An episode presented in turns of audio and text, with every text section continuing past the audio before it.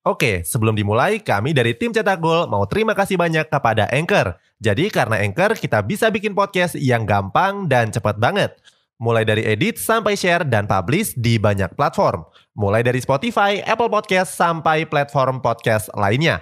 Aplikasi Anchor ini gratis, bisa di-download di App Store dan Play Store, atau kamu juga bisa akses di website www.anchor.fm.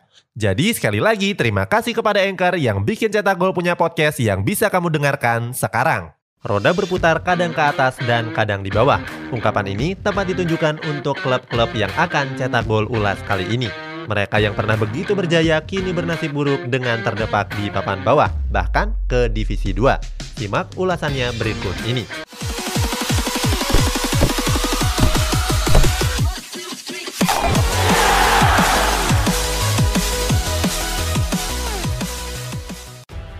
Arsenal pernah di era kejayaannya bersama Arsene Wenger pada era 2000-an. Saat itu, tim meriam London berhasil menjuarai trofi Premier League musim 2001-2002 dan 2003-2004. Gelar yang dimenangkan pada musim 2003-2004 itu juga diraih dengan hasil sempurna. Saat itu, Arsenal menyelesaikan 38 pertandingan yang tersedia tanpa kalah sekalipun. Rinciannya, Arsenal meraih 90 poin dari 26 kali menang dan 12 kali seri. Skuad The Gunners mengungguli Chelsea di peringkat 2 dengan 79 poin dan Manchester United di peringkat 3 dengan 75 poin. Saat itu, Arsene Wenger begitu piawai dalam melakukan transfer yang brilian. Wenger mampu membeli pemain muda dengan harga murah yang disulap jadi pemain bintang di Stadion Emirates. Wenger mendatangkan pemain-pemain seperti Sol Campbell, Robin van Persie, Aaron Ramsey, Emmanuel Petit, Gael Clichy, Nicolas Anelka, Cesc Fabregas, Mark Overmars, Kolo Toure, Robert Pires, Patrick Vieira, sampai Thierry Henry. Keadaan ini jauh berbeda dengan Arsenal yang saat ini. Di Premier League musim 2020-2021 ini, Arsenal baru mengumpulkan 46 poin dan terjebak di peringkat 10 klasemen. Padahal di 2 musim sebelumnya The Gunners masih bisa masuk 5 besar.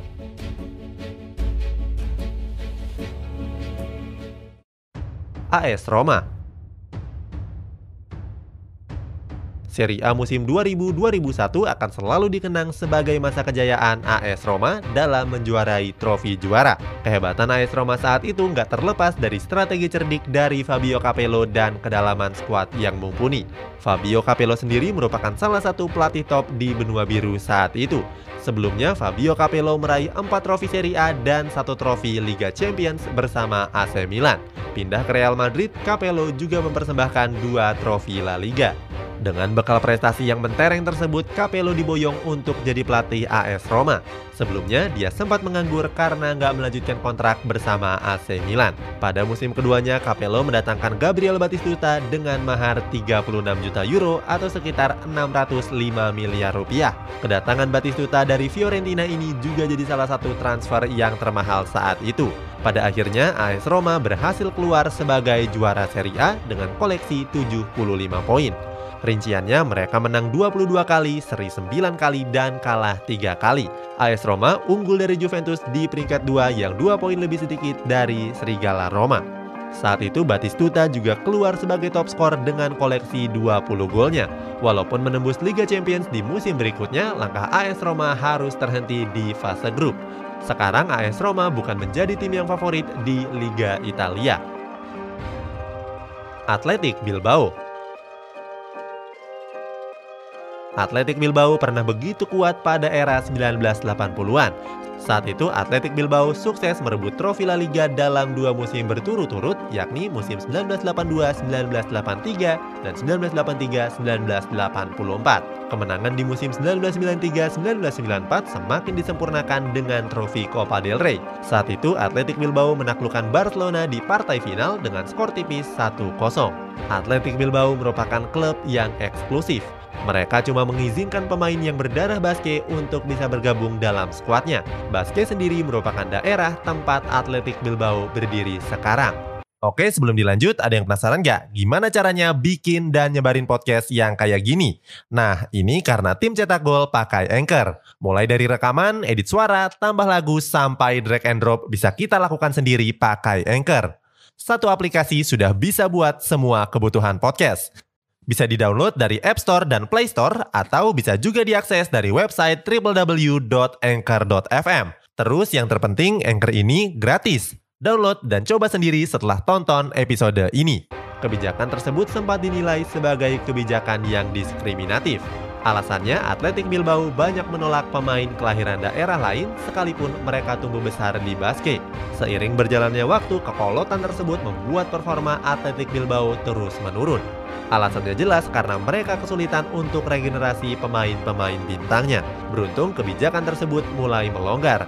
Athletic Bilbao sekarang menerima pemain kelahiran daerah lain dan pemain yang mengawali karir di Basque.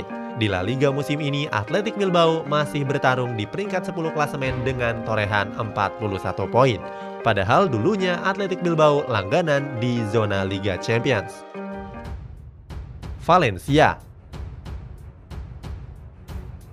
Valencia adalah raksasa sepak bola Spanyol dan Eropa pada era 1990-an sampai 2000-an. Masa keemasan tersebut berawal dari kepiawaian pelatih dan kedalaman skuad yang jempolan. Ketika masih diasuh oleh Claudio Ranieri, Valencia memainkan duet Gaizka Mendieta dan Claudio Lopez yang begitu gacor. Hasilnya, klub yang berjuluk Lelawar Mestalla ini berhasil menjuarai trofi Copa del Rey di musim 1998-1999. Saat itu, keduanya disebut sebagai salah satu duet terbaik di Eropa, bahkan duet Mendieta dan Lopez bisa disandingkan dengan duet maut besutan Real Madrid, yakni Rivaldo dan Raul Gonzalez. Berikutnya, Valencia ditangani oleh mantan pelatih Mallorca yakni Héctor Cúper. Bersama Cúper, Valencia berhasil menembus dua kali final Liga Champions yakni musim 1999-2000 dan musim 2000-2001. Di gelaran Liga Champions musim 2000-2001, Valencia tampil mengejutkan dengan menekuk Manchester United dan Arsenal. Mereka juga berkesempatan meraih trofi si kuping besar seandainya penalti dari Pellegrino berhasil menjebol gawang Bayern Munchen. Berikutnya, di era kepelatihan Rafael Benitez, Valencia berhasil juara trofi La Liga musim 2001-2002 dan 2003-2004 serta Europa League musim 2003-2004. Sayangnya, nasib Valencia di musim ini jauh dari kata bagus. Mereka bahkan terjebak di peringkat 14 klasemen dengan perolehan 36 poin. Salke memulai era 2000-annya dengan prestasi yang menjulang. Pada Bundesliga musim 2000-2001, Salke cuma kalah saing di pekan terakhir dari Bayern Munchen dan harus puas di posisi runner-up. Berikutnya, Salke kembali menempati peringkat 2 klasemen Bundesliga pada musim 2002-2003 dan 2004-2005. Sampai tahun 2011, Salke sudah memenangkan trofi DFB Pokal, DFB Liga Pokal, dan DFL Super Cup. Di ajang Eropa, Salke menjadi juara trofi Intertoto Cup pada tahun 2003 dan 2004. Saat itu, Salke bersaing dengan klub-klub Eropa lainnya termasuk Atletico Madrid, Villarreal, dan Lille. Pada akhir tahun 2006, perusahaan minyak asal Rusia bernama Gazprom memberi suntikan dana mencapai 125 juta euro untuk Salke. Dana tersebut dipergunakan untuk operasional klub, terutama mendatangkan pemain-pemain yang baru. Sayangnya, kekuatan finansial nggak menjamin prestasi Salke akan terus meningkat. Sejak tahun 2008, Salke terus merombak kursi kepelatihannya sehingga memaksa tim untuk terus beradaptasi. Nggak cuma itu, Salke juga doyan melepas pemain-pemain yang potensial.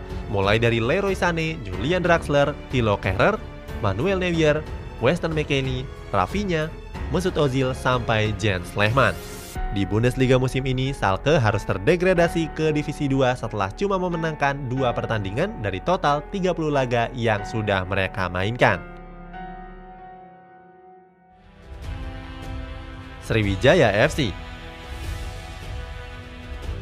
Sriwijaya FC pernah jadi salah satu tim terkuat di Indonesia. Masa keemasan tim asal Palembang itu terjadi pada musim 2007-2008. Saat itu, skuad Laskar Wongkito berhasil meraih 2 penghargaan sekaligus yakni Liga Jarum Indonesia dan Piala Indonesia.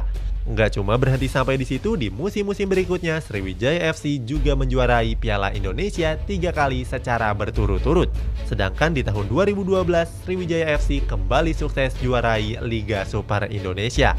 Sayangnya, performa Sriwijaya FC yang menurun membuat mereka terdepak dari persaingan tertinggi sepak bola Indonesia. Sriwijaya FC bahkan harus tersingkir ke kasta kedua Liga Indonesia.